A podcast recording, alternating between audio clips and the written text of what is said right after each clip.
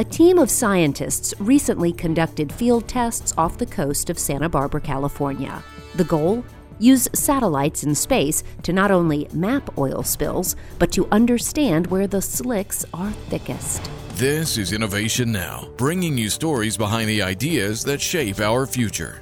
The University of Maryland, NOAA, the U.S. Coast Guard, and others recently used an airborne advanced imaging radar from NASA, a drone, and a patrol boat to examine natural oil seepage off the California coast.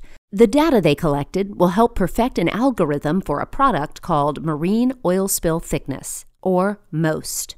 University of Maryland's Frank Monaldo leads the project. You'd rather not have to clean up wildlife with oil. You rather clean up the oil before it gets there.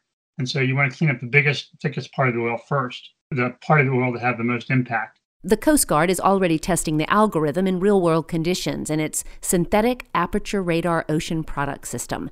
The research, supported by NASA's Applied Sciences Disasters Program, will help disaster responders, such as the Coast Guard and the Environmental Protection Agency, make the most of their resources as they respond to oil spills. For Innovation Now, I'm Jennifer Pulley. Innovation Now is produced by the National Institute of Aerospace through collaboration with NASA and is distributed by WHRV.